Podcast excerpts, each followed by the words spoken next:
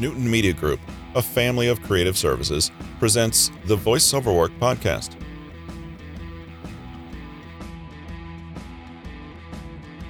Today is Thursday, November eleventh, two thousand twenty-one. Okay, so we know it's good to approach women from the front and men from the side, and it's good to smile, and it's good to use your facial expressions strategically during the approach part of the flirting process. However, there's a factor you might not have considered when it comes to approaching a new person for the first time: the way you walk. Fascinating research is continually uncovering all the tiny bits of data people perceive, even unconsciously, and analyze in a split second to make a judgment about the people in front of them. If you've ever secretly wondered whether pickup lines make absolutely no difference, well, you may be right.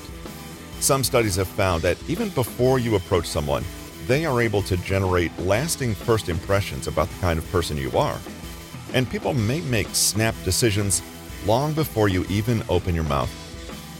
These automatic assessments are made on such tiny amounts of data that even a single photograph has most people making personality judgments. Yes, our facial expression, accent, voice, and the words we're saying are all important. But the way we carry our bodies in space is, in many ways, the most easily observable trait, especially from a distance.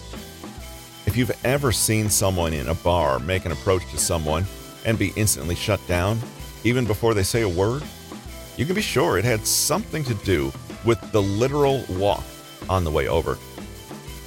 It doesn't seem entirely fair to make such a snap judgment on gait alone, but remember that this is the power of intuition and animal impulse. It's fast and it's decisive, and there's no arguing with it.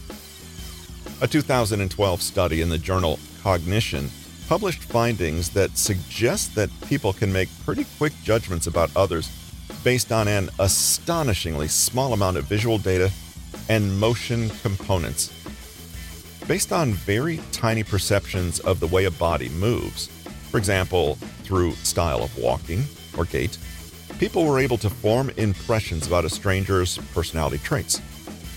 A two thousand nineteen study by Fink et al. In Biology Letters explains how women are able to accurately assess a man's physical strength by watching his gait, with strong walkers assessed as more attractive. However, this is not universal and varies depending on culture. Another study by Nicholas Goigon in the journal Gait and Posture explored how women who are ovulating, and therefore more fertile, may unconsciously walk more slowly and in a way that observers rate as sexier.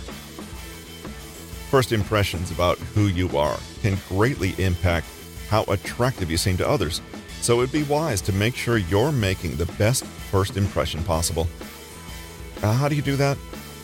First of all, it's important to remember that many of these judgments have evolved over millions of years and are, for the most part, unconscious, intuitive, and automatic.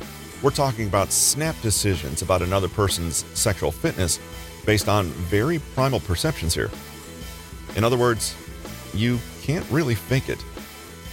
Have you ever heard people say something like, "I get that he or she is good looking, but they do absolutely nothing for me"? That's because when people assess you on a biological level, any rational or cultural assessments don't really matter. Either the chemistry is there or it isn't. If you want to improve how you come across to the opposite sex, focus on how your entire body is presented. An upright posture usually signals to people that you're confident and self-assured, because people who are comfortable in themselves hold themselves, literally, in high regard.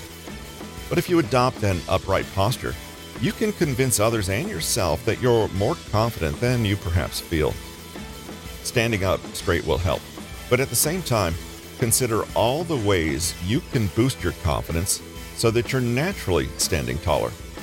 Doing so will mean you're not acting like someone who is attractive. You are someone who is attractive. Similarly, be mindful of how you walk and hold yourself in space. Don't rush or fidget, and be aware of tensions in your muscles. Before you socialize or have a conversation, take a moment to consciously relax and release your breath, drop your shoulders, lift your chin, and relax your jaw. People who are calm and sure of themselves are automatically more attractive. Finally, be more aware of not just your posture, but how you move in space. The best way to have more physical presence? Exercise.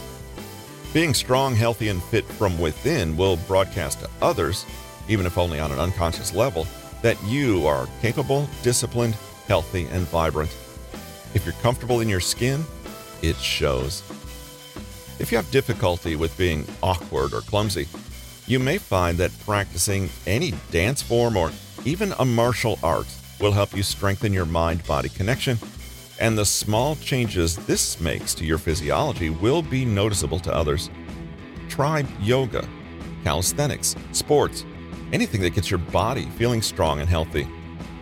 Then you'll find yourself naturally more embodied, more confident, and more at ease in yourself.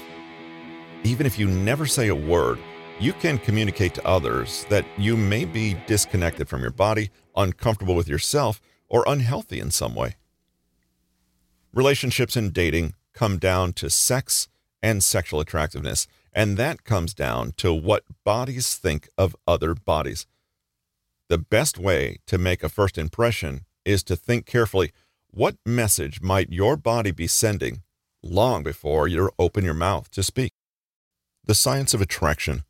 What behavioral and evolutionary psychology can teach us about flirting, dating, and mating.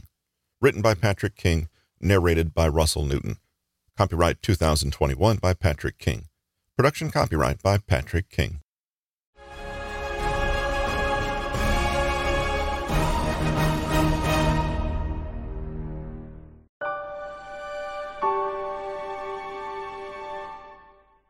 More information regarding today's book and the author can be found at audible dot com or amazon dot com. Show notes and further information can be found at russell eric newton dot com. With an eclectic collection of insights, knowledge, and trivia from some of the newest audiobooks on the market, this has been the Voiceover Work podcast, brought to you by Newton Media Group, a family of creative services.